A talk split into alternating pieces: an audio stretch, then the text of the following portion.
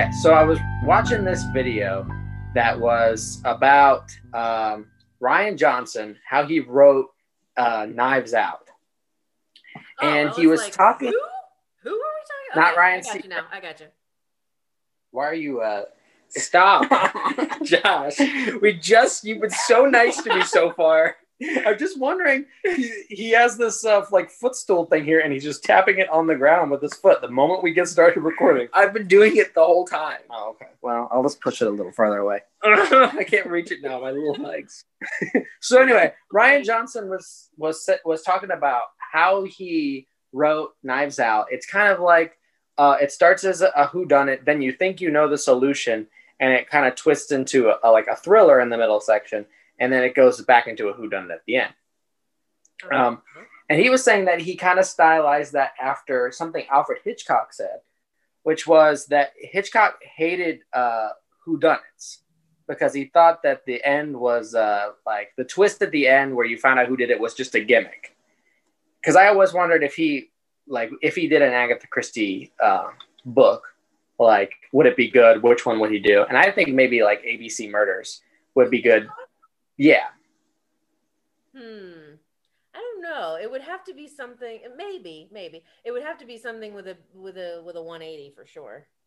Right, and that one kind of has a thing where you think it's the guy, so he thinks he's taken away the suspense, and then at the end there's a twist. But it's kind of cheap that Hitchcock says that because a lot of his movies are practically like whodunity type twists. Like Psycho, the twist isn't until the very end, even though you're made to think it's Norman Bates' mother. The t- Mhm. spoilers for Psycho, in case y'all haven't heard seen it.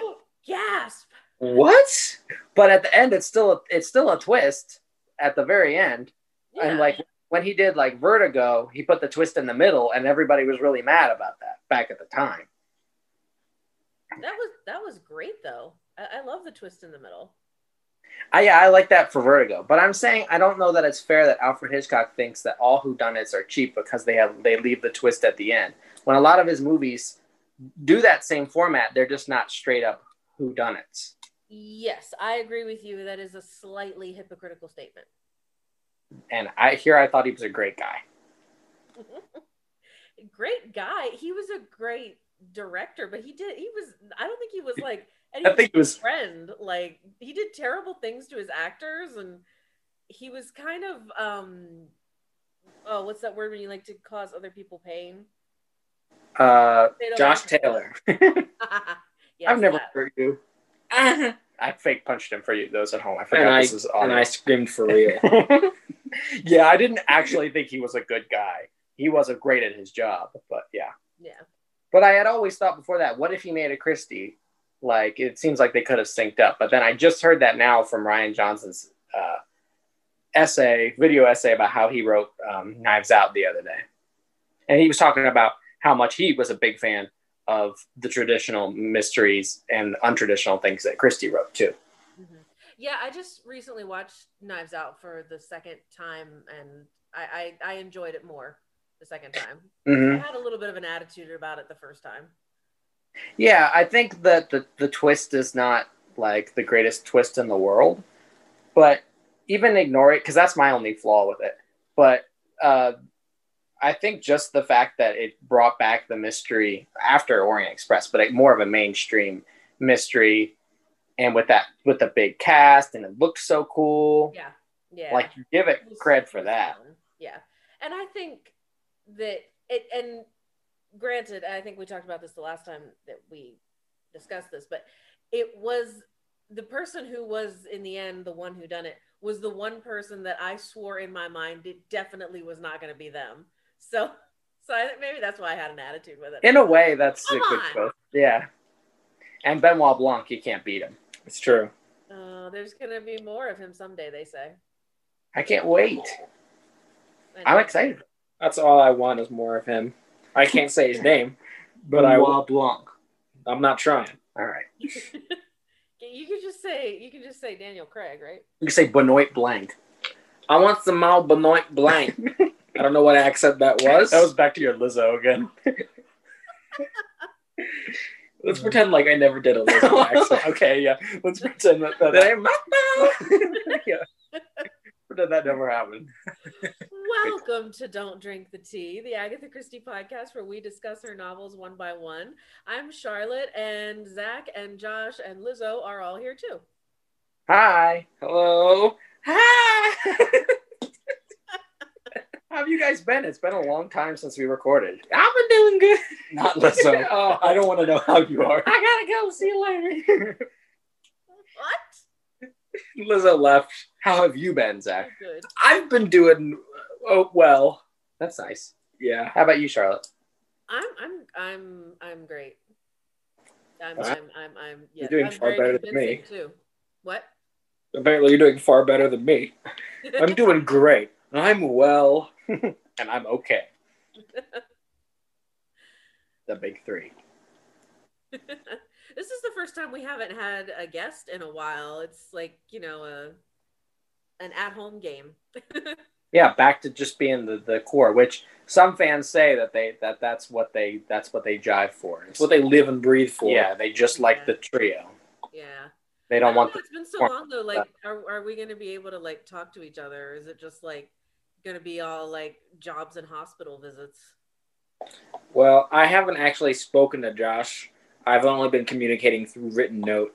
yeah, which is Oh. pretty slow. The mail these days, Yeah. pretty slow. Plus, I have terrible handwriting, and so he can't read it. Dearest Joshua. I have no clue what he's ever it has tried to a say. fortnight. He writes in crayon. He writes in crayon on gum wrappers.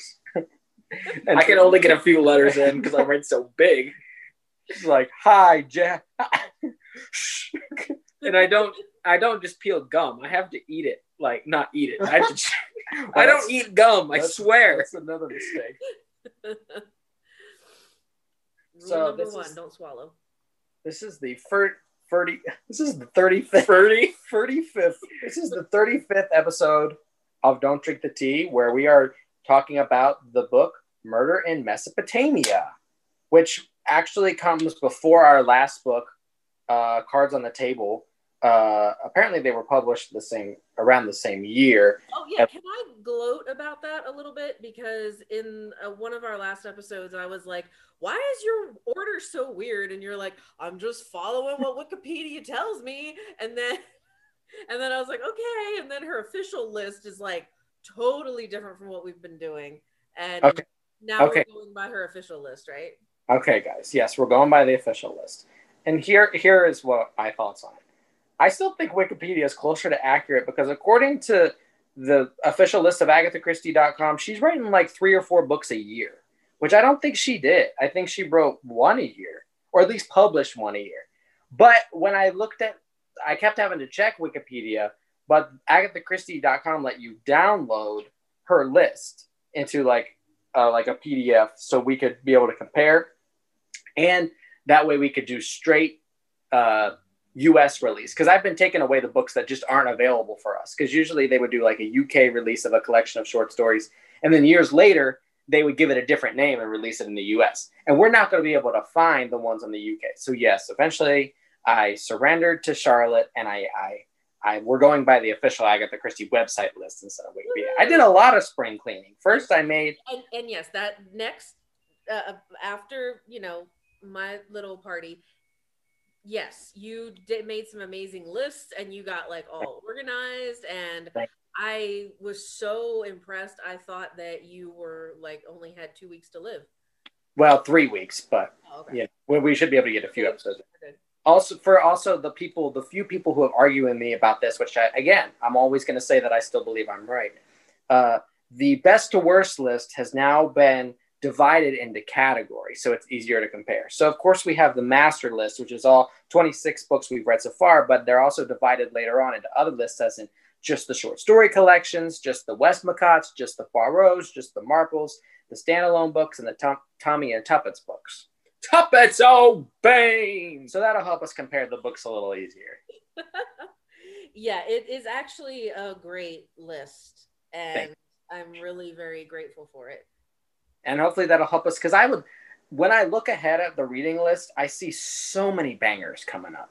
so many bangers. We have Death in the Nile, Appointment with Death, and then there were none. Evil Under the Sun, Body in the Library, The Moving Finger, all in the next decade. Stop, stop, stop. I can't handle it. It's so many good ones, and I just want us to keep recording and keep reading because they're all so good now. Like we are oh, hardly have, we're getting into the the straight up great stuff. I mean, there's a few stinkers in there. Everyone But, yeah. who's held with us for so long, slogging through all of the nonsense, and we've been promising them something better. It's almost here, finally, almost. Right. So if you're reading along with the books, it shall improve greatly uh, soon. You know, I did hear. Uh, doing that? Huh? You think anyone's following along? I've heard several fans that. I've heard several fans. Wait, talk- wait, wait. Is this that game again? No, no, no. Man, my mouth tastes like onions. That's a classic. That was a real sneeze. I forgot about that. What was that game? That was when we tried to get her to I'm like, guess oh crud! What Rolling Stones song did I? Rolling? Stones titles. What, what was the mouth tastes like Funyuns thing? I said a mouth tastes like Funyuns every time. I successfully got her to say Oh it. right. and you fake sneeze every time you successfully did. And everybody thought, and people genuinely loved that. But what I was Oh no! what I was gonna say though was I've talked to two fans lately who ha- has said that if they're even if they're not reading the books along with us, they'll listen to the episodes, especially if say, they have even if they're lying. I believe them. right. And one fan was talking talking to us about how they uh, they liked one of the books that we uh, roasted uh, on the well that you roasted specifically was Man in the Brown Suit. Someone like that?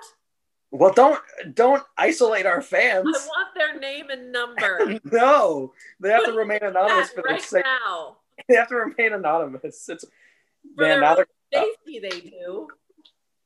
I told them that it was more uh, you that ha- that hated it, and that I, as a, a member of Don't Drink the Tea, love all our fans and uh, think there's goodness in. Oh, speak. Well, we have to get in the book that we're going to talk about, but I do want to say maybe I'll get a chance to talk about it this episode or next episode. I was about to say there's something that I like about every single Christie story, like. Big Four, I didn't like it, but at least there were elements of it that I liked it. Even Parker Pyne, which is awful. There were some elements or threads of it that I liked. But recently, I've read a story, Christie related, that is the worst story to have Agatha Christie's name on it ever. No, no redeemable qualities. Really? I shall discuss. It was so bad. What? I'll talk about it later. We got to talk about our book now. See, you just threw You that just out there. tease me. I'm teasing it. I'm teasing. Is it This Sophie week- Hannah's new book? Yes. All right. It's it's the new Poirot book that Sophie Hannah wrote, The Killings at Kingfisher Hill. I shall discuss it when we have time, and we will discuss it on the podcast. But I would like to talk about it a little bit, just because as I read it, I, I finished and I said, like, I love something about every Christie story, but this book had nothing good in it, not a single thing. The other three do. I don't love, I don't love them. A few of them have some good things in them. Uh, but this book was the worst Poirot book. Worse than Big Four, worse than What's the buzz on it like? Other than that, like, I mean, what what does the community think of it? Have people reviews seem pretty standard with uh, the other ones. Like uh, a lot of people take issue with uh, her voice sounding very different, which I don't take issue with. I think she should do that. But a, a lot of them are pretty uh, averagely positive. So it didn't seem like people hated it quite as much as I did, but I'll get into why I did. This episode seems like it's pretty jam packed, but I might have time to talk about it the next one, or maybe a bonus one one day, or I'll just squeeze it in somewhere. But right now, right now we'll talk about to know that right now that you hated it, but it's been the only one out of how many? Like eighty. So right that I straight up hated. Yes, but Christie didn't write it, right. so it's not her fault. But just you know, anyway, this book though I did not absolutely hate. This book is Murder in Mesopotamia. It was published according to the Agatha Christie official website list in uh, 1936, and it was inspired by Agatha Christie's ventures out on digs. Out on digs. Check out these digs. Hmm. Archeo- oh, I can't do it. With her husband who did digging stuff. with her with her new husband who digs who dig dug. I'm trying so hard to think of the guy from Indiana Jones. Indiana Jones. No, the other guy. Sallah. Sallah. Oh. I wanted I wanted her new husband to be Sallah. Whoa, Indy. Asps. Very dangerous. You- Bad dates. they went on a lot of bad dates. Yeah. Together. yeah, her husband is Max Mallowan. Is her second husband. So her official name at that point was uh, Agatha Mallowan, which is kind of cool. yeah. but she stuck with Agatha Christie, obviously, because by this point she was a household name. And so this book is based uh, on those digs. You want to give uh, like the the premise of the story? The synopsis. Sure. So there is a group. Um, the the English seem to like to travel in packs when they would go to these sunny, hot places. Yeah. And they had several people with several jobs. So it's like the archaeological dig was like its own little community of people. So it's an archaeologist named Dr. Leidner who Mhm. has who's American, I believe, right? I think so. Yeah, it sounded like it. and he has a very nervous upset wife who is seeing things and hearing things that nobody seems to substantiate and think mm-hmm. are real. And so he hires a nurse to kind of make her feel better feel more relaxed and take care of her if she does have any real medical problems. And the narration is through the nurse who is Right. amy leatheran? Yeah. that last name confused me a lot Leatheran. I just called her like Amy Leather handbag in in my mind. Yeah, I think most did. Yeah, sure. So yeah, the nurse eventually talks to Mrs. Leidner and finds out she was married to a very obsessive husband before uh, Dr. Leidner. And what happened to him? Did he get? He went? Did he? Was it an accident or? Fun, actually. So just just saying, first of all, I really like this book. I I've liked it ever since the first time I read it, which was one of the, I'd say one of the first ten Christies that I read. This Oh, wow. of them, and I I still really like it. And that was kind of a fun thing that she did. She part of the story that she includes in it is her backstory, is. Hmm. Leidner's backstory, which I thought was kind of fun. Um, yeah, she was married very very young to an American guy who tur- who was like in the war in the First World War and Mhm. turned out to be a German spy. And Yeah. this is all backstory too. He was captured, sentenced to death, uh, was supposedly executed, but really wasn't executed. He escaped, but then after he escaped, he apparently died in a train crash. Right. Another No, he didn't. another more popular version of uh, this story is "Help! I Married a German Spy," which was I think it was a Medea movie. yeah, I like that setup too. Like it's it's told really well, uh, and it it makes uh, Mrs. Leidner's like it makes her fears more interesting. It feels really it feels very uh, classical literature to me, like uh, Bronte, like Gothic. It feels really Gothic, even though they're out in like the desert. That she's like running away from this past husband, and she thinks that he's around every corner and every single thing is him and it has to have a nurse and she's confiding in a nurse it felt really like it felt like an older story than than uh, this That that is so cool because I wrote down on this paper of things that like my sum up of the episode and or of the book in comparison to the Suchet. I wrote down Christie equals Shakespeare because I feel at this point there's so much there, there's so many things about her that are so standard that some people just don't get. But I feel like yeah, she has reached that point that it is very classical. So yeah and so this uh, this book had a new thing where uh, it was a narrator that was a have we had a woman narrator in a Poirot story I don't think we have a woman narrator in a Poirot, I have no idea. because I mean we've had female narrators for like Man in the Brown Suit and uh, maybe one other uh, one of the adventure stories, but you know this is with Poirot. It's either Ben Hastings, uh, it was Doctor Sheppard and Roger Ackroyd, or third person. so it was interesting to have a new perspective on it on Poirot. What did you think of our narrator in this book as compared to Hastings, Dr. Sheppard, or third person? Um, I liked it. I think I think she did a pretty good job. It was it was less. It was a. They still did a little bit of like. I honestly forgot Poirot was in this because he doesn't come in until like chapter thirteen. Pretty late, yeah. Like, Poirot's in this, and of course it says it right on the front. A Hercule Poirot novel. Yeah. Had gotten too involved, but they did less of the. uh oh, the poor old devil's lost his mind. She only said that a couple times, and compared to Hastings says it in every single sentence. And I'm Right. glad Hastings wasn't there, which is another reason why I got so angry with the Suchet episode, which I guess we'll talk about in a second. They stuck Hastings back in there, hmm but I liked her because she was uh, seemed very Agatha Christie-ish herself. She was a nurse. She was no nonsense, but she had a good understanding of people. Yeah, and she wasn't quite as like stereotypically spunky as some of the other narrators are. She was a little more understandable. She was like Christie and a little reserved. Like sometimes she was afraid to say what was on her mind, even though she was no nonsense. And I kind of like that. She seemed more realistic than every single one of the characters being like, being like Lizzo. She's gone. oh, sorry. She, yeah, she drove her. So I listened to. you drove her car away. so I listened to an audiobook version of this story because I gave I gave you my copy before I finished it, and then I was like, well, I'm I I had a it's okay, it's my fault. Then I was like, well, I'd like to listen to an audiobook, and the mine was narrated by I forgot her name now, and I'm gonna find it. Yeah, I feel I'll insert this right at this point while you're Yeah. looking. I feel really bad that of all the ones we've read, I keep having to bum your copies.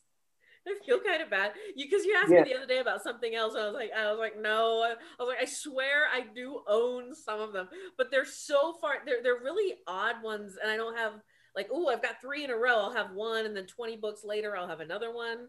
Um, I, I really don't mind because I mean, I have to have them for a reason more than I'm just gonna reread them a hundred times. Because I said before, like, why do I have these if I'm not gonna reread them? I'm pretty sure this one was mine, and like I gave it to you ages ago, and Yeah. So it's just taking a cycle. And then you'll give it back. And then I'll force read it to my kids when they're in the crib. And then they'll grow up to be murderers. yeah. Okay, so my my story was narrated by Anna Massey. You know her? Nope.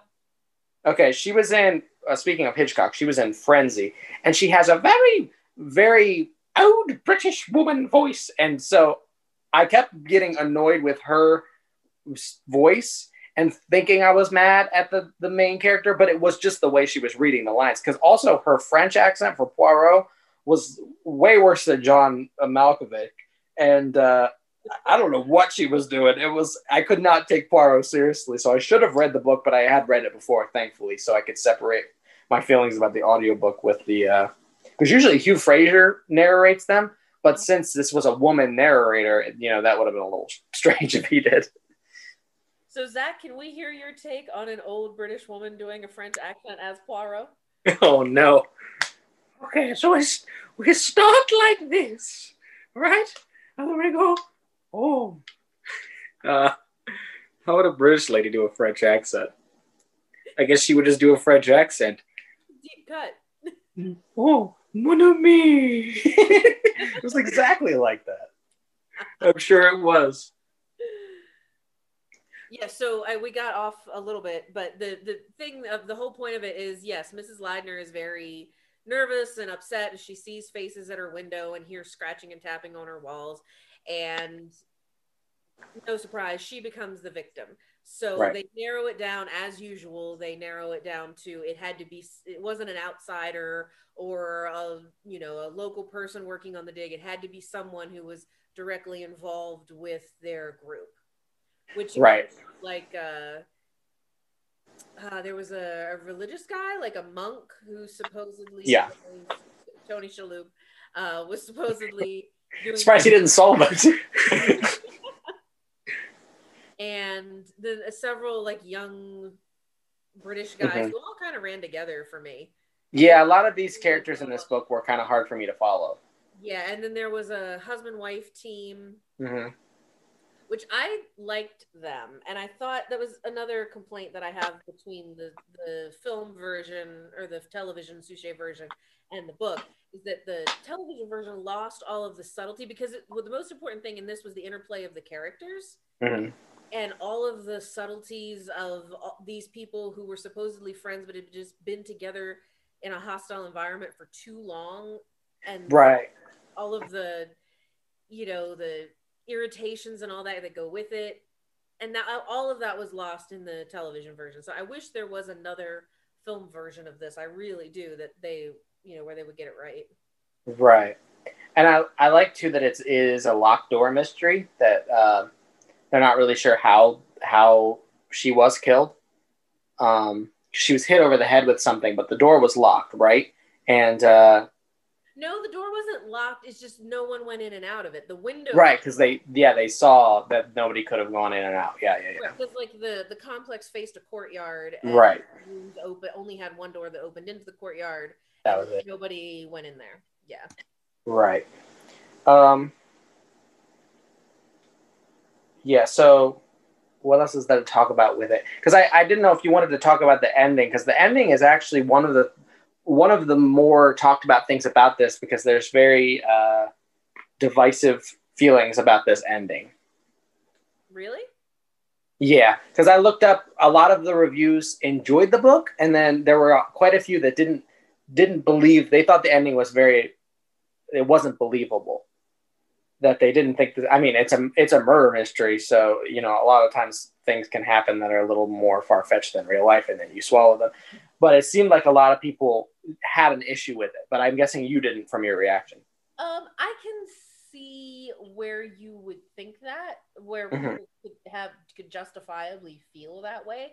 I liked the ending personally, um, but I can see where it, definitely there were some gaps that you could have been like, now, like, wait a minute, if this tiny thing or this tiny thing didn't work out, that wouldn't have.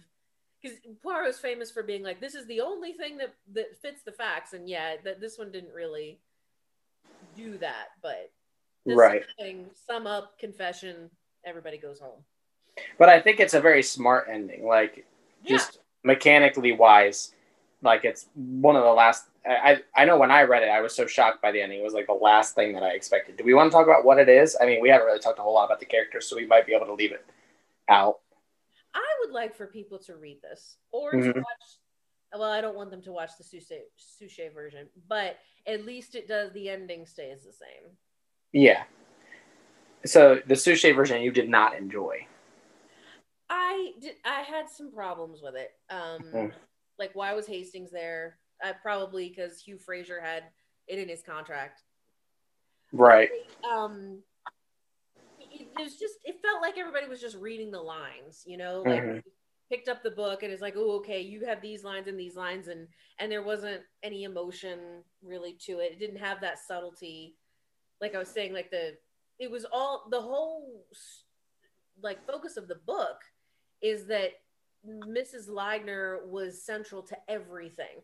Like she Right. set the tone of the entire uh, expedition and, ev- the mood of the whole group of people all depended on her, whether she was in a good mood or a bad mood. And she had like four minutes of screen time in the Mhm. in the movie. It was dumb, and all the actors were just bad. The only Yeah. person who did a good job, I thought, was Dr. Leidner, the husband. He, I thought, did a really, really good job because he there's like one line near the end where he all he has to say is his the line is just I'm so tired. And he he just he nails it. And everybody else just looked like they They were actually tired. So Yeah. I, I was. What else was? Oh, okay. I did like that there was like a full three or four minutes of Poirot trying to catch a mosquito in his room, and that I enjoyed. But I don't than remember that. Like, I so you watched the episode recently? Yeah. Is it on BritBox? um, the supposedly all of them are, but there's a couple seasons missing. Yeah, because I couldn't find it. They were there, and then I, I don't know if they take them down for some reason, like. I don't know. I sound stupid, but to like do maintenance on them or something, like maybe Yeah. remaster it, maybe. maybe um or they had to take it down and, and put it back up and they just have to put it yeah because i could not find it so strangely though it was on youtube Yeah. like you could watch it in good quality not with it like sped up a half a second or so it was yeah so i watched Or upside down with German subtitles. Yeah. or like a little postage stamp up at the top Right, because I read this one af- right after we did, or right around the time we did Cards on the Table, so it's been a while, and I hadn't looked to watch the movie since then, or else I probably would have found it then. So I, just, but I did see the movie way back, and I remember it being different from the a, a little bit from the book. I don't remember disliking it too much, but I wasn't that much of a critic back then because I think it wasn't one of the early ones that I read too. hmm Um, so, is there anything else you want to talk about, or you want to give it a rating? uh that was all i had written down on my scary paper the last word on the page is crap which is about the movie. right. So yeah, well, I'll give my final review. This book, I I liked it more when I read it the first time. I did enjoy the narrator. I did enjoy. I do like the twist. My only issue is with that I lose a I lose a lot of the characters. Mhm. Like a lot of them are a little flat and kind of run together, which compared to the books that are surrounding it, like we just read Cards on the Table, and that book has such, you know, I think it has really strong characters, or at least characters you can easily tell apart because there's not that many of them. But right with this one, a lot of them, there were too many, and they they were too similar. Right, because there was the the one guy who was kind of important. Oh man, what was his name? Carey. His last name was Carey, Mhm. not Jim. Drew, What? Underwood, Carrie Underwood. and in the in the movie version, he was like a, like a cheap knockoff Indiana Jones. Uh, But he he was important. But then there were like three British young guys who all had like she described them similarly. They all had similar backstories and like like two Yeah. of them completely unnecessary. You could have cut two of them and they it would have you wouldn't have even noticed. They made right. If they, yeah, it didn't feel like they really gelled with the plot so well. Like there wasn't. She threw around suspicion, but she did it on a smaller group than she actually had. Like there were bigger characters, and I I think that if she would just would have trimmed those few, the book would be a lot higher for me. It's not a bad book by any means, but it bumps it down from like being a four star book for me. It's like closer to three and a half to three. Yeah, I was I was uh, thinking three and a half. So Okay, so our three, I think the only things we've rated around three and a half were Peril at End House and Death in the Clouds is kind of the area of that. I think it's better than Death in the Clouds. Do you think it's better than Peril at End House? mm, I would only rate it higher than Peril at End House because of the setting. Because she's Yeah. traveling and now like you've taken everything out of the cozy English countryside murder mystery to putting that in I guess it was well Mesopotamia had been like around Iraq, I guess. Uh huh. Iraq is where it was. And she didn't, she had been traveling and she saw all these things and she didn't take a huge amount of time to establish the background. But when she did take a few minutes to pause and kind of tell you what was going on around, it was really beautiful and very, Yeah. and I like the love that she gave to that. So for that reason, I would put it a little bit higher than Peril at End House. I agree because all of the, I think this is it's it says a lot that I think this is the the the least of her uh, Egypt books or her uh, you know archae archaeology books like Appointment with Death, uh, Death on the Nile a little bit, and, and this one, and Death comes as the end uh, in a different way. Zach just texted me peril the platypus. Why would you just say that? Well, I didn't want to interrupt. Thank you. Being polite. It took me so long to figure out how to spell peril. I'll be so honest there. Peril the platypus. Well, I was laughing because all I could think of was remember when you did the game with the alternate titles, like that had been translated and retranslated? Uh huh. Peril at End House was like danger in the bottom. Oh yeah, yeah, yeah. I remember bottom. That was it. That's I was over here laughing at when. I eat cheese. Yeah. uh, yeah, and I think Murder in Mesopotamia was "Don't Come Back." I can't remember why, but yeah. But anyway, I was gonna say that all of those books are so iconic because she knew the area so well, and they're so interesting for people to see this happen. I was talking with uh, Tabitha the other day, and she said that they. I was telling her about the plot of Death Comes as the End what, while I was reading this book, and she said that they taught her that story in her history class, which is how like good Christie was at uh, conveying these things because it was so accurate. Because it's funny that she becomes an archaeologist's wife and immediately she writes like she's an expert on it, the same way she did with her poisons. I think she was just an ex. She wrote about what she knew because she didn't try on things that she would get wrong. She always wrote things that she knew, and they come off very authentic. And I think she was also a learning addict. She Yeah. wanted to know about things. So yeah, that's really cool though. That's a that's a fun fact. So I put it then, I put it as number seven on our master list, which puts it below three act tragedy and above Peril at End House. And on the, so that would put it on the Poirot list. It would also be number seven on that list. Oh, Murder in Mesopotamia. Very nice. great list. So, uh, how helpful that is. Yeah. So I, I, I did forget this at the beginning. Uh, I meant meant to mention this, but um, we were supposed to have a uh, meeting with. I know it's kind of it feels weird to mix pleasure with business, you know, but we're supposed to have a meeting with our agent today.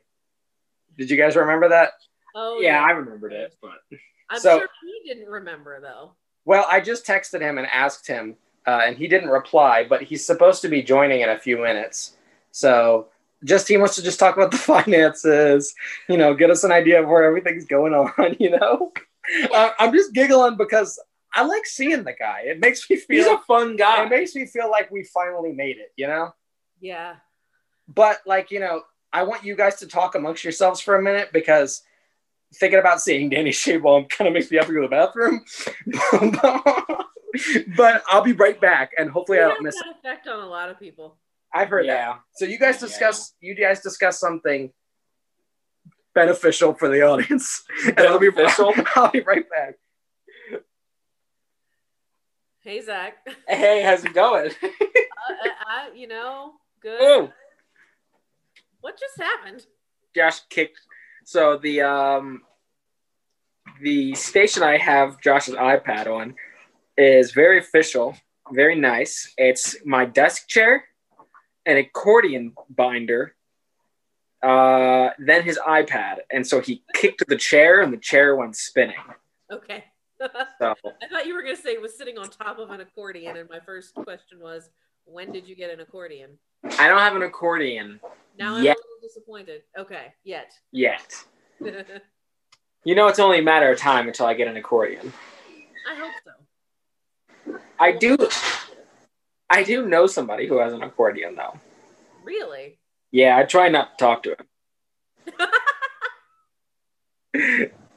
I found this out far too late into knowing him to uh, be able to give him a fair judgment.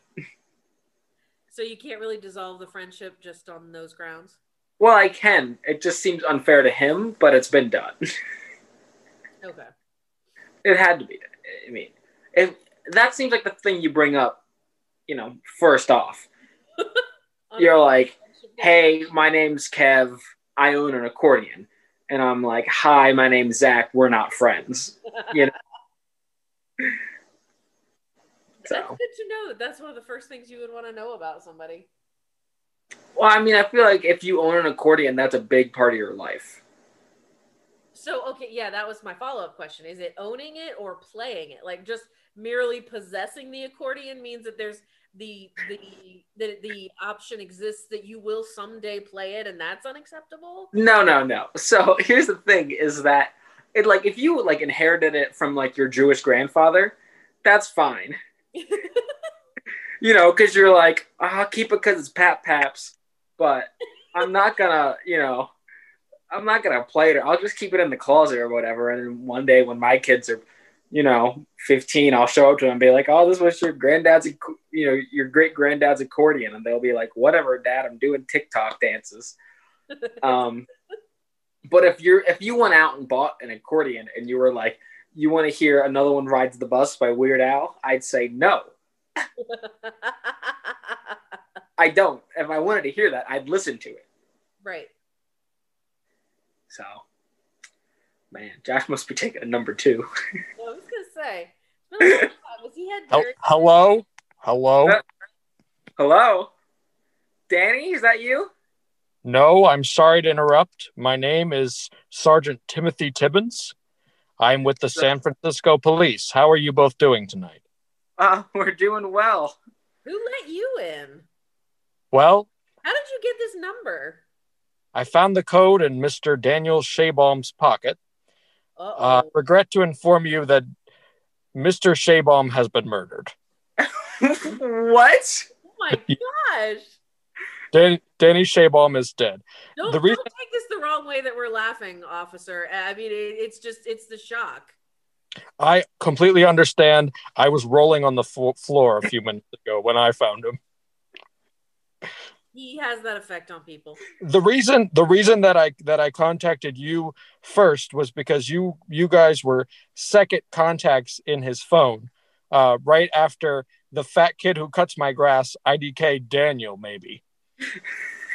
Daniel wasn't home, so I called you. That makes sense. What Don't happened? Guy who cut Danny Shaybaum's grass, his name might be Daniel. Well, That I'll look. I'll look into that. I'll look into that. Thank you for pointing that out. Yeah, that seems too. That seems pretty suspicious. Do you know Oh, what happened to Danny? Yes, yes, he was strapped down to his chair, force fed three gallons of vinegar, two boxes of baking soda, and then shot in the head. He became a human volcano. And he was shot in the head. But he did win the third grade science fair.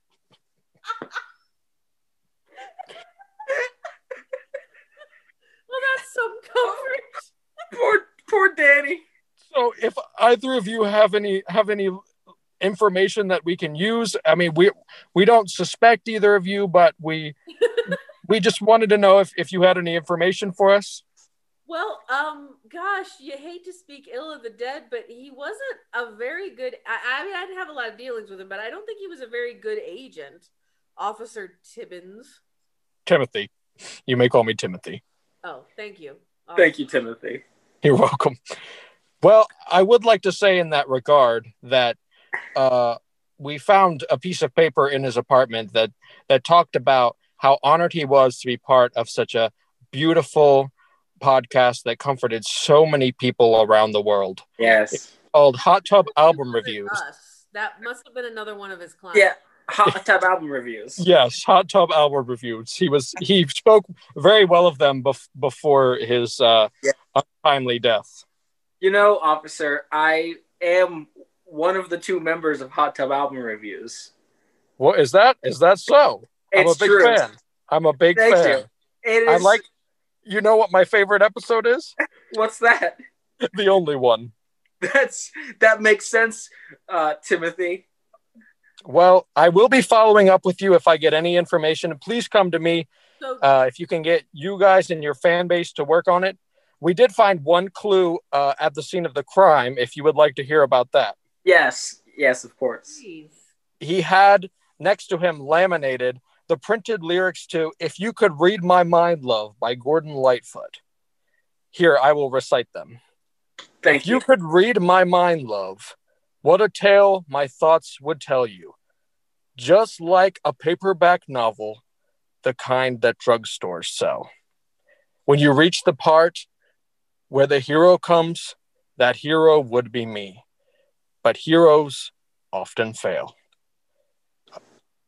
Um, It would make it would make sense that it's laminated because that does bring a tear to my eye, and you Yes. don't want to when your lyric sheet. Well, I will be following up with Mr. Lightfoot and the fat kid who is perhaps named Daniel, and I will be following up with you soon if I gather any information. But please, please come to me if if if you uh, you know solve solve the crime because uh, thank you. Thank I'm you. kind of I'm kind of busy this week. Also, you might want to know that your interior light is on in your in your cop car, and it might run your battery down. Well, thank you, thank you very much. I, I appreciate that, Miss Miss Mew. Thank you. Anytime. Thank you, officer. Good goodbye. Goodbye. What a nice officer. Wow, that was a shocker. Uh, of all the things I was expecting, it was Man. not that. Imagine missing that announcement because you had to take a massive dookie. I don't want to be the one to tell him when he comes back. Like I would love to be. it's all you then. Oh man, I think I just heard him flush. Oh, here he comes. It's so sad. He doesn't know. He's so innocent and happy. still. Maybe, maybe we shouldn't tell him. I don't think. we- Yes. Did I miss? Did I miss Danny? Yeah, Danny. Danny quit. He canceled out on us again. Yeah. He Oh, man. does. That can't be. Let me give I him a call. No, it's he. He was. He wasn't feeling real good. You know what? No, I'm going to report him because I pay, I already gave him his paycheck this month and he hasn't done any of his work. Well, this is not right. think now would be a good time. We're in the middle of the podcast. You know. Okay. Oh. well, I'm not happy about it. Uh, uh, yeah, I, you know, you gotta, you gotta live and let live. You guys aren't covering for him, are you? Because if I edit this episode and I hear different when I later, I'll. I don't even like Yeah. Danny. So Josh, I have. I have to be honest with you. We got a call from Timothy, Timothy. Officer Timothy. Timothy who? What was his last name? Timothy Chalamet? he called? What did he want? he, He uh. let us know that uh that Dune is almost is you know is finished and it'll be out soon. Yeah. Well, that's good. He wanted to remind you that you still owe me the entire Dune series. What did Timothy want? Timothy, he he he had to inform us that unfortunately, Danny Shaybom had been murdered. What? What happened to him? Well, it was quite Timothy is a police officer. right, officer. Wow. Tim- Oh, oh, Sergeant Timothy Tibbins of the San Francisco Police. Yes, the very same. oh, same. okay, I know him. You know him, okay? yeah, that's yeah. that's why I just went with first name. Okay, yeah, yeah. Well, I, well, yeah. What happened? Well, unfortunately, he um, it's pretty gruesome, and you know, in case you missed it the first time, listeners, we ask if you have a uh, if you were sensitive to this kind of thing, if you skip ahead now.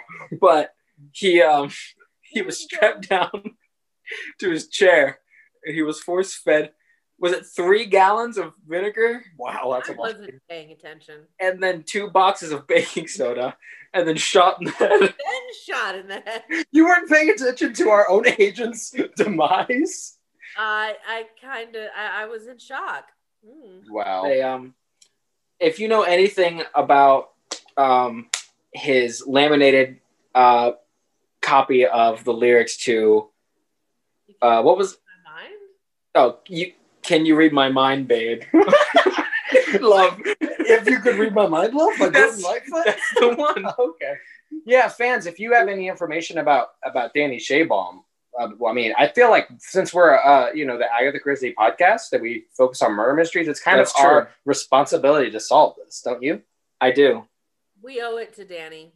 So yeah, And fans, plus if you Tim- have any info, Plus, Officer Timothy's pretty busy this week. He said so. Oh, he might not have time. he might not get around to solving Danny stuff. He's That's probably good. Running his car right now. Well, that that's kind of gives us a little bit of a bitter turn to this episode. But let me cheer us up with a fun game I prepared. Woo! How about that? Oh, goody. Okay, so uh, this game, since this book was focused on the archaeological dig, I decided that I was going to take us all on an adventure, uh, an archaeological adventure. It sort of started as like a Dungeons and Dragons type game, but then it changed a little more into choose your own adventure. So, anyway, here's what here's what I created. So the rules of this game is I'm going to lead you through uh, this scenario, this game has a certain character, and I'll give you options of who you can pick to be. And with the character, each one has a strength, each one has a weakness that can help them get through uh, these these rooms with obstacles, uh, booby traps, and things like that. They also each have uh, an item they're equipped with, like kind of like a video game character. Um, and they all start with a certain amount of points at the beginning of the game whoever gets out of the temple with the most points wins. Mm. That's assuming one of you does not die. Um, you can you can take an item from another character that you're not for 15 points. Uh, when you get successfully to another room, you get 50 points automatically. I'll keep track of this. I'm just I'm just putting that out there. And each character starts with a different amount of points, but there's pros and cons to each character uh, for you to take them. Does that sound good? That Yeah. sounds uh, like you did a lot of work. So uh, I want you guys to, I want it to be fair for who gets to pick their character first. So I'm going to think of a number between 1 and 25. Mm, you ready? Yeah. 18. And Charlotte? 24. Okay, Zach, you'll get to pick first. Nice. It was, thir- it was 13. All right. Here are the characters you both can pick from, but Zach will get first pick. Uh, the first character is Grayson Fox, 100 points. He's an adventurer with rugged good looks and a rough, ara- rough around the edges attitude. He's always been on a quest to find the tomb of Gamilla, the queen of Egypt. Ever since he went into business with a talent agent named Danny Shabaum, who stole all of his credit cards and then texted him and asked him if he could temporarily up the credit up the credit limit for like five minutes. Uh, his strength is he goes to the gym like nine times a day, so that means you can add two to any roll anytime you need it, just in Oh. case the odds aren't good. You can add two. Your weakness is you come from a troubled home, so every time your dice reads four or six, you have to draw from the bad news at home deck, which can make you lose points.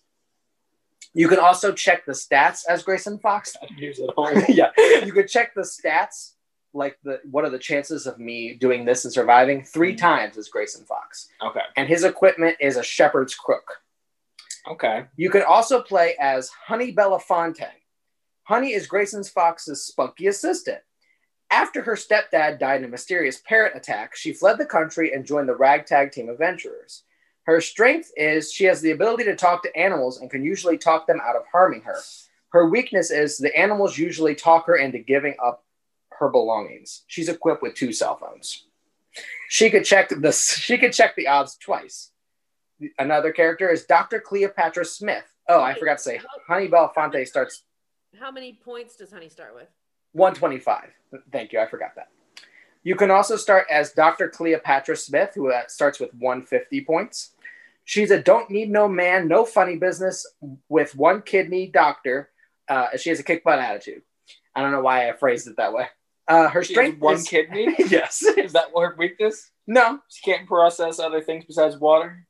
Well, that is a weakness, but that doesn't come up in this game. Okay. She can heal herself by 20 anytime she's hurt. Uh, that's her strength. But her weakness is she has to heal others when they get hurt. Uh, and she loses 15 every time. She's equipped with her pet mouse Guthrie, who can detect danger and see the fourth dimension. And she can check the stats once. And the last character you can be is Danny Shabaum, who has 75 points. Former stamp collector, now turned talent agent, finds himself on an Egyptian dig after he misread the outline for Don't Drink the Tea's latest episode. His strength is Danny can always lie about whatever number he got. Plus, playing as him may give us some clues as to what happened to him when he died. So he could, but and another strength of his is that he can double the items what they cost when he sells them to another player. But his weakness is every time he does lie to somebody, he will lose 15 points. He is equipped with a book of hieroglyphic stamps. So those are your characters you can pick from: Grayson Fox, Danny Shabaum, Honey Belafonte, and Dr. Cleopatra Smith. Hmm. So, question. Um, like, for example, in a game of Dungeons and Dragons, are you going to act as the NPCs or the people that we don't choose? They are in it, yeah. Okay. They're not. They aren't going to do things, but they are there so you can like take their stuff. They can get harmed. You can use them to do things. I. They're not necessarily going to take actions and get you out of the room, but they are there. Right. Okay. So just just like one of those. Yep. Okay. Um. Well, I feel like I'm personally. I'm, it's it's a tough call. I think between Danny Shabaum and the first person you read. I don't know. Grayson Fox. Grayson Fox. What do you think, Charlotte? Um, I, well, you know, not not to be rude, but Danny doesn't seem to have much of a track record as a winner, so I think it's gonna be really hard to like make any points with him because he always lies, but every lie costs him points. So I don't see how he would. Be, What But it may give us. does some- he get any points for getting a Subway sandwich? Five, yes. He gets five points. But, I don't you- think that'll but come up very also playing though. us in might give us some clues as to how he was, who his killer is too. I really don't think it will. It might. All it right, did happen well, in that order. I, I, w- I will. I'll, I'll, I'll go. Wait, why are you like this? Because he's, I, he's kicking the chair. I'm not kicking the chair. I'll play as Danny Shaybomb because I feel like that's what you really want. I do want you to play as Danny Mom specifically, yes. Not Charlotte, but I did want you to play as him. Okay, Charlotte, would you like to be Grayson Fox, Honey Belafonte, or Dr. Cleopatra Smith? Do you do you have like? Is there someone I'm supposed to choose? No, only Zach was supposed to pick Danny J. Mom. Yeah, you, I really think that he would have in the end. Anyway. Yeah, I think so too. Um, I, I definitely. Timothy uh, would be. Timothy is.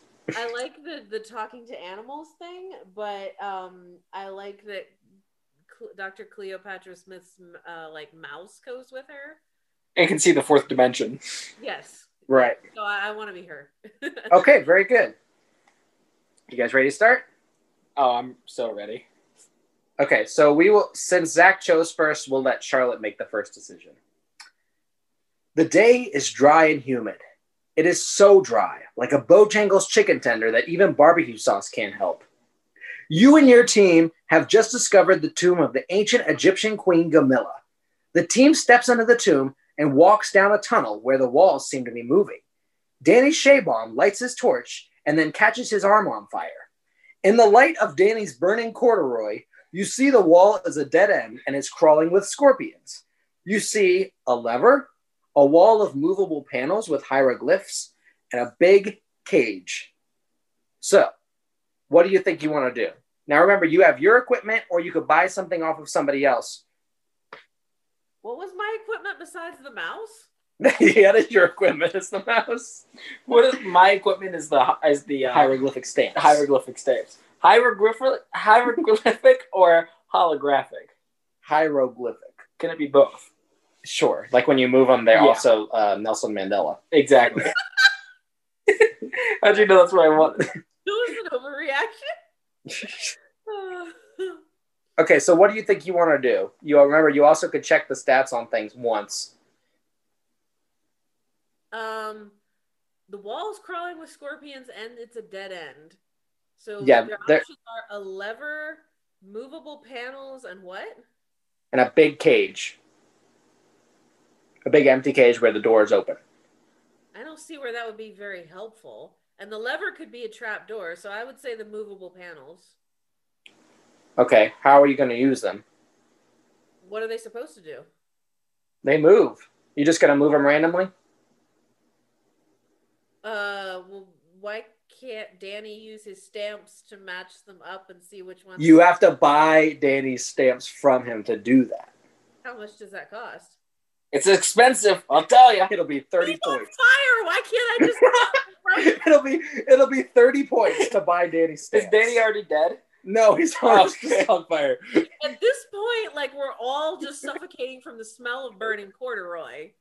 It'll be 30 points to buy the stamps. You can use something else too. It's surprising because Danny usually lines all of his clothes in asbestos, You- so it won't burn. Usually, that day he forgot. Yeah, he does it every morning. Fine, I'm just gonna pull the lever.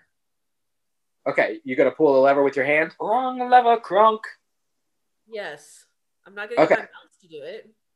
All right. So you have a dice, or do you need Zach to roll for you? I need Zach to roll for me. Okay. Six. What did she get? Six. Yeah. Okay. When you pulled the lever, a scorpion fell on your hand and stung you. But Danny sucked the poison out, so you only lost 25 points. so, in so doing, you lost 25 and you paid Danny 30, so you lost uh, 55 points. Did she there. buy the stamps? No, she bought. Oh no, she didn't buy the stamps. No. I'm sorry. Sorry, sorry, sorry. You only lost 30, so you're down to uh, 120. Okay. All right, Zach, it's over to you. I would like to buy uh, Fox's uh, cane, his uh, shepherd staff, And do what with it? and I would like to grab the bird cage with it. Okay. Do I need to roll? Yeah. Oh, okay. Oh, hold on, I got an ad on this on this uh, lovely app. How do I get rid of it? There's no. Oh my. You see where this X is? yeah. It's only like halfway on the screen. This is another a trial of the of the tube is that you have to get past the ads. I'm gonna have to restart the app. Oh, and, and it and it cost you fifteen to buy that. So right now I got a four. right now you're down to. I should keep better track of this. Now you're down to sixty points, Oh my gosh. I only started with and you got a four. Yeah. Four got you through. You pulled the cage, and a, and a door opened up on the side, and you guys got to go through. Very good. So Zach gets fifty points for getting you out of the room. Yeah, buddy. Some other solutions that you could have done was you could have used um, Danny's. I mean, you could have used Grayson Fo- Fox's shepherd crook to op- to pull the lever without the scorpions falling on you. If you held it long enough, the door would have opened. You could have put Guthrie in the cage and lured all the scorpions into there as well. Um, and you also could have used Honey's cell phones to try to Google the hieroglyphs, but you only had like a two out of six chance for that. With Danny's stamps, you get like a five out of six chance. Okay, so you enter a room where you see corners and tunnels. You see that you're coming up to a maze. You also see that there are spears on the panels in the ceiling, several holes where spears have fallen into the maze. There's a sign on the wall that says, All paths lead to victory. Have dinner on us, two for 20 only at Applebee's. Beware George. So there are three entrances entrance one, entrance two, entrance three. They all seem to be completely the same. What do you do? We'll start with you, Charlotte. Mazes, corners, all paths lead to victory. Three doors. Uh, I would like to use the mouse who can see the fourth dimension. Very good. okay, Nice. so Guthrie can can see that the first entrance leads all the way to a person, but Guthrie can't see past that person. Mm. He sees that the second door has to go through some bats, but it does lead to victory. And the third, he can see that it leads to greenish water. Uh, can I use door number two, but then use uh, Honey's power to talk to animals? Now, you can't use Honey's power. You can only use Honey's equipment, which is cell phones. I'm sorry. So, but I, if I bought her cell phones, wouldn't help me any, would they? I don't know. Unless you like turned on like some music and threw it in the hallway to scare the bats. That could work. Um, I have a feeling that door number one leads to George, who the Applebee's sign told me to beware of. So probably not great. Um, is my jacket still on fire? yes. Can I take my jacket off and throw it in the hallway? no. Oh. you, Danny would never do that. That's true. That he, acted paid, character. he got that jacket at Goodwill recently. Yeah. okay. Uh, Uh, I'm. I will spoil and say that the that the number one entrance does not lead to George. I will say that. Ooh. Um, Danny Shaybom is Well, always she hasn't picked Oh, yet. okay. I thought she used her thing. No, she just asked if she could.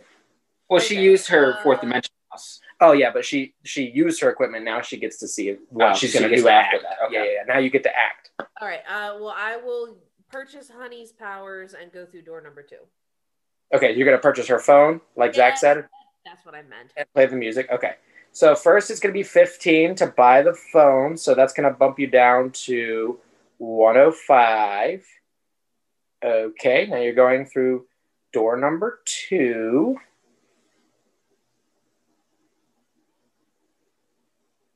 Okay.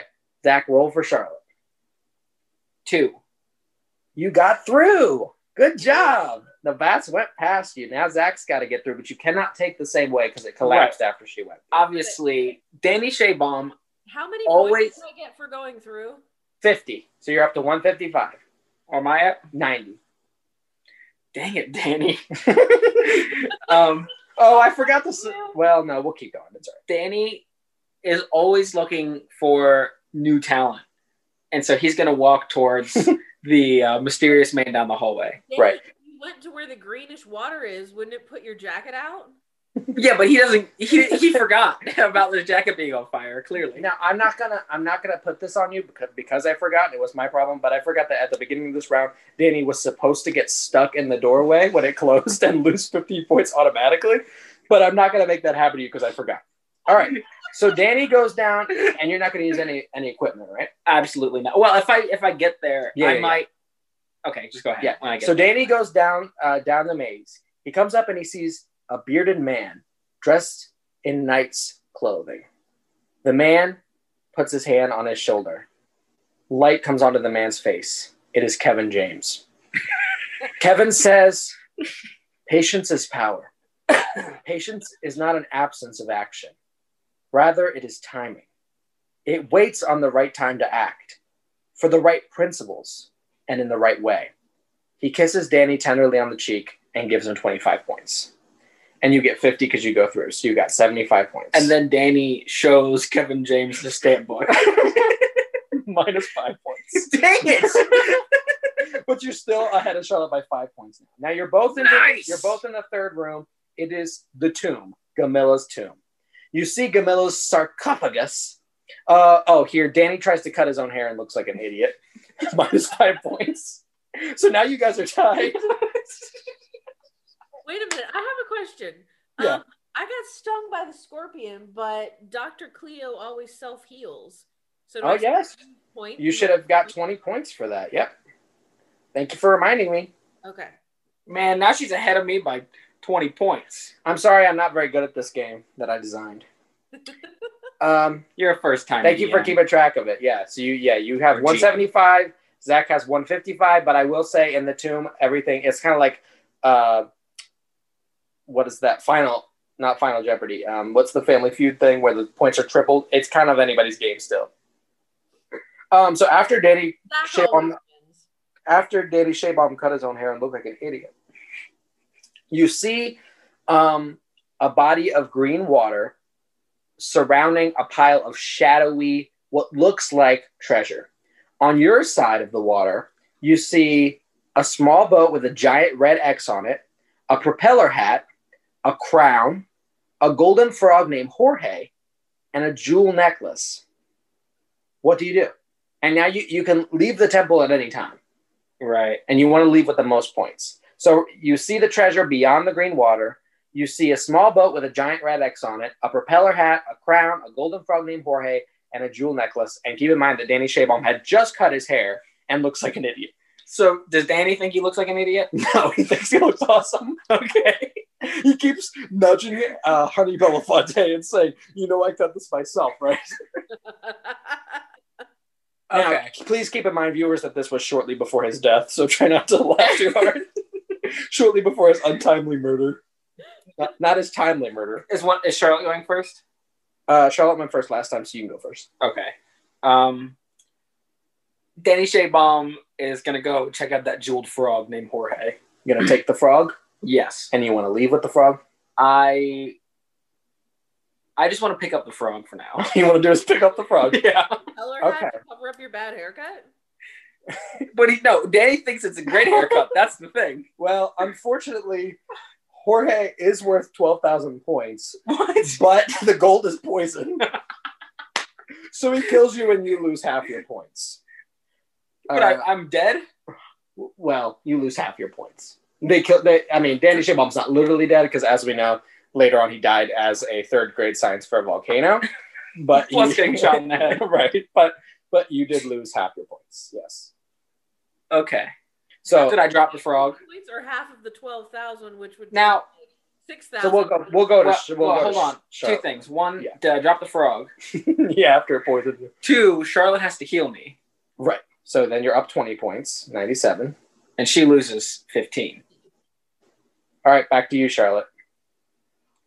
Okay, You want so to re- recap? boat with a red X, a crown, a propeller hat, and a necklace. And a poison gold frog, if you're interested. I'm not gonna pick that up now. not that it would matter because I would heal, but And I didn't have you roll the dice with the frog because it, it was six out of six death. okay, I have not checked the odds yet, so I would like to. I can check the odds with before I make a choice, or Right. Yeah. So you could check the odds on one thing, uh, and like before you would choose it, and then you could change your mind and not choose it if it's low. okay. I would like to check the odds on the jeweled necklace. On the jewel necklace, you have. Hold on, let me find it. I'm on the wrong room.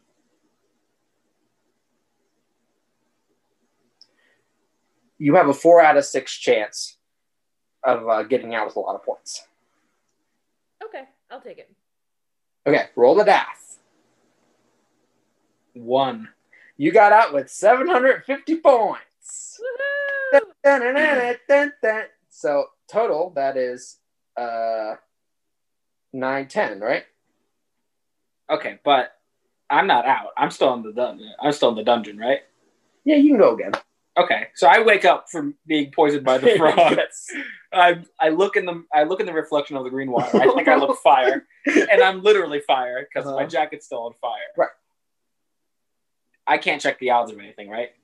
You are allowed to check the odds uh, four times. Four times. Right. Why haven't I been doing that? I would like to check the odds of the boat with the red X. the boat has a two out of six chance of getting you across to the treasure. Right. Two out of six. Remember, you also can use somebody's equipment too, or your own, if you think any of those would help you. Well, no, everybody's equipment's gone. Charlotte has the phones, and I have the I have the shepherd's cane. Ah, gotcha. Um, so unless I bought it from Charlotte, which I the only thing I can buy Oh, Charlotte would be her mouse. Well, the mouse went with me. It's in my pocket. Oh, sorry, Guthrie. I Ah. make the rules. As you, well, you literally did. Um, and then But yeah, you do have a two out of six chance to get across with across with that boat. okay, I'd like to check the odds with the propeller hat real quick. For you, you automatically lose sixty points for stupidity and have a one out of six chance of getting across. For spinning it, and flying across. yeah, I was trying to fly across, but it does sound like Danny Shayball would do that. I I'm gonna try I think that his good haircut would work. I'm gonna try the propeller hat. All right, go for it. One. So you fell in and lost sixty points. Oh, what happens? I'm gonna give you one water? more shot to get out. Am I in the water? Yeah, you're in the water. Okay. fire out now. That's true. I'm not on fire. Do I That's get any points from that? No, Okay. you never, you I'm never gonna- lost points for catching on fire. That was just seed setting. I'm. I guess I'll. Tr- the only, so the only things in this room is Peller hat, the boat, and the poison frog. And the crown. You and the crown. Oh, and the crown. Can I, let me check the odds on the crown. The crown, you have a five out of six chance of getting out with points. Uh, it is not a ton of points. Can I hook the shepherd's cane around the frog and drag it out? I guess you could do that. Sure. Okay, I'll try that. That's not, I mean, I didn't think of that, but that sounds legit. Let me let me match that with the the action of using the crook for what else she would have done, which would have been three out of six. So I'll give you a fair three out of six chance. Okay. Two. You made it out. Yes. You made it out with Jorge. That was clever. and you got twelve hundred points. So Zach won with twelve hundred and thirty-seven, and Sharon Yes. came in second with nine hundred and ten. And that's after I got poisoned and died. Got way too many chances. well, he did just cut his hair and look really fire. Yeah, I didn't want that to go to waste. and he's Well, I wanted, yeah, I wanted my my. Uh, Hey, I wanted.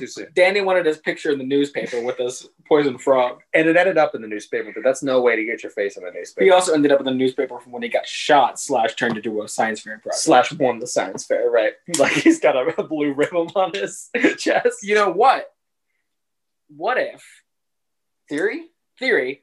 What if Daniel, the fat kid who cuts his lawn, was competing in the science fair project Oh, and needed he couldn't make a paper mache volcano, so he used Danny instead. And he also had a gun. that's a good lead. We'll have to. I'll have to send that over to Tibbins. What if like what if the shooting was just a total accident? Like it, it was it wasn't murder. Right, like Danny was playing with a gun by himself. Yeah, it could have been suicide. Did we think of that? Well, it wasn't suicide; it was But an an accident. accident. Okay, okay, okay. Yeah, we should follow I it with. feel like he participated in the science fair project, like you know, willingly. Of course, he's a loving guy. I think we should Why ask. was there to keep him from like you know, like shooting off to the side whenever they did the experiment. They needed to keep him. That's because it, yeah. it was two gallons of vinegar after all. three. I hear. three. Oh, it was three. Process of making Not that I was there. You've just read the update, Right. And I, I do think, though, that it's important for us to give this information to uh, Sergeant Tibbins, that we should probably talk with Daniel to try to find this out. And we should probably uh, inquire on how his haircut looked at the time of his death to see if anything changed, if he visited a barber or not. Because we know what happened uh, in Egypt and at the science fair incident, but what happened in between? Right. That's the question. He Now- got lost, went to Subway, and didn't do his job. That's what happened. You're just you're just speculating, Miss Marple. He definitely went to Subway. Well, we know that. That's a given. He went to Subway. That's just human nature. He tried to pay with the poison frog. and then touched it and died. Again. they, they wear gloves. So they were fine. We're gonna solve this, guys. And if and if our fans have any insights on it, please you can. Oh, I wanted to announce we have an Instagram page now. You can comment. That was a hard cut. You can comment on the Instagram page. Any of the posts, you could direct message us on if you have any information or any theories about Danny Shebum. I feel like there'll be more clues coming up. Remember the clues: his bad haircut, uh, the lamin- laminated lyrics to "If You Could Read My Mind, Love" or "You Can Read My Mind, Love, Babe." Babe, no, no, no. Both by, no, you can read my mind, babe. both by Gordon Lightfoot, uh, and the fat kid named Daniel. So that's this episode. Next time we're going to be reading "Murder in the Mews" by Agatha Christie. yes, we are. We hope to see you then, and please, listeners at home, hear our plea for justice. Avenge Danny. Danny Shaywell. Bye. R.I.P. If you could read my mind, babe. If I could figure out how to stop recording. There we If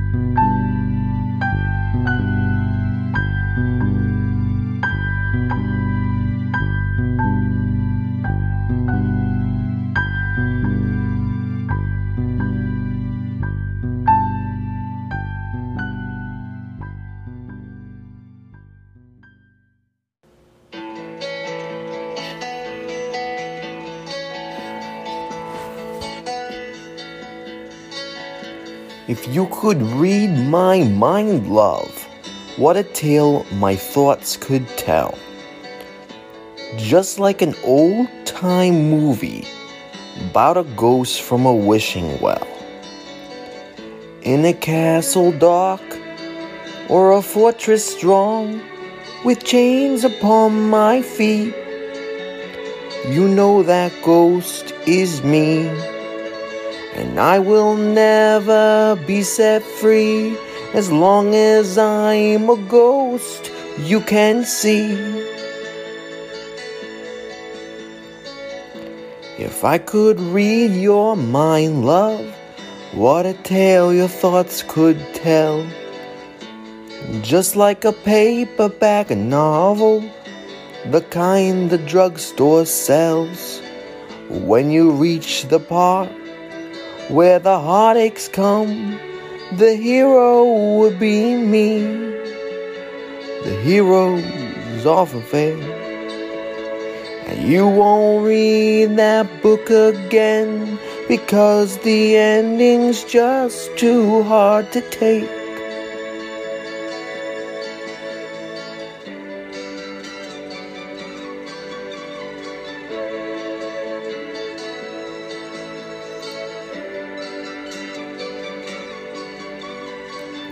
I'll walk away like a movie star who gets burned in a three way script. Enter number two. A movie queen to play the scene of bringing all the good things out in me. But for now, love, let's be real. Never thought I could act this way, and I've got to say that I just don't get it. I don't know where we went wrong, but the feeling's gone, and I just can't get it back.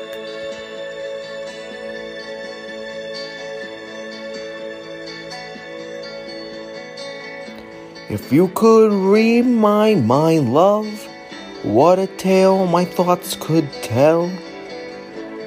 Just like an old time movie about a ghost from a wishing well. In a castle dark or a fortress strong with chains upon my feet.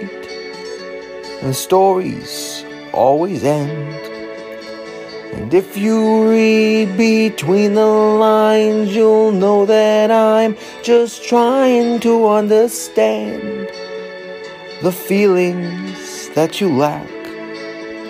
I never thought I could feel this way, and I've got to say that I just don't get it. I don't know where we went wrong, but the feeling's gone, and I just can't get it back.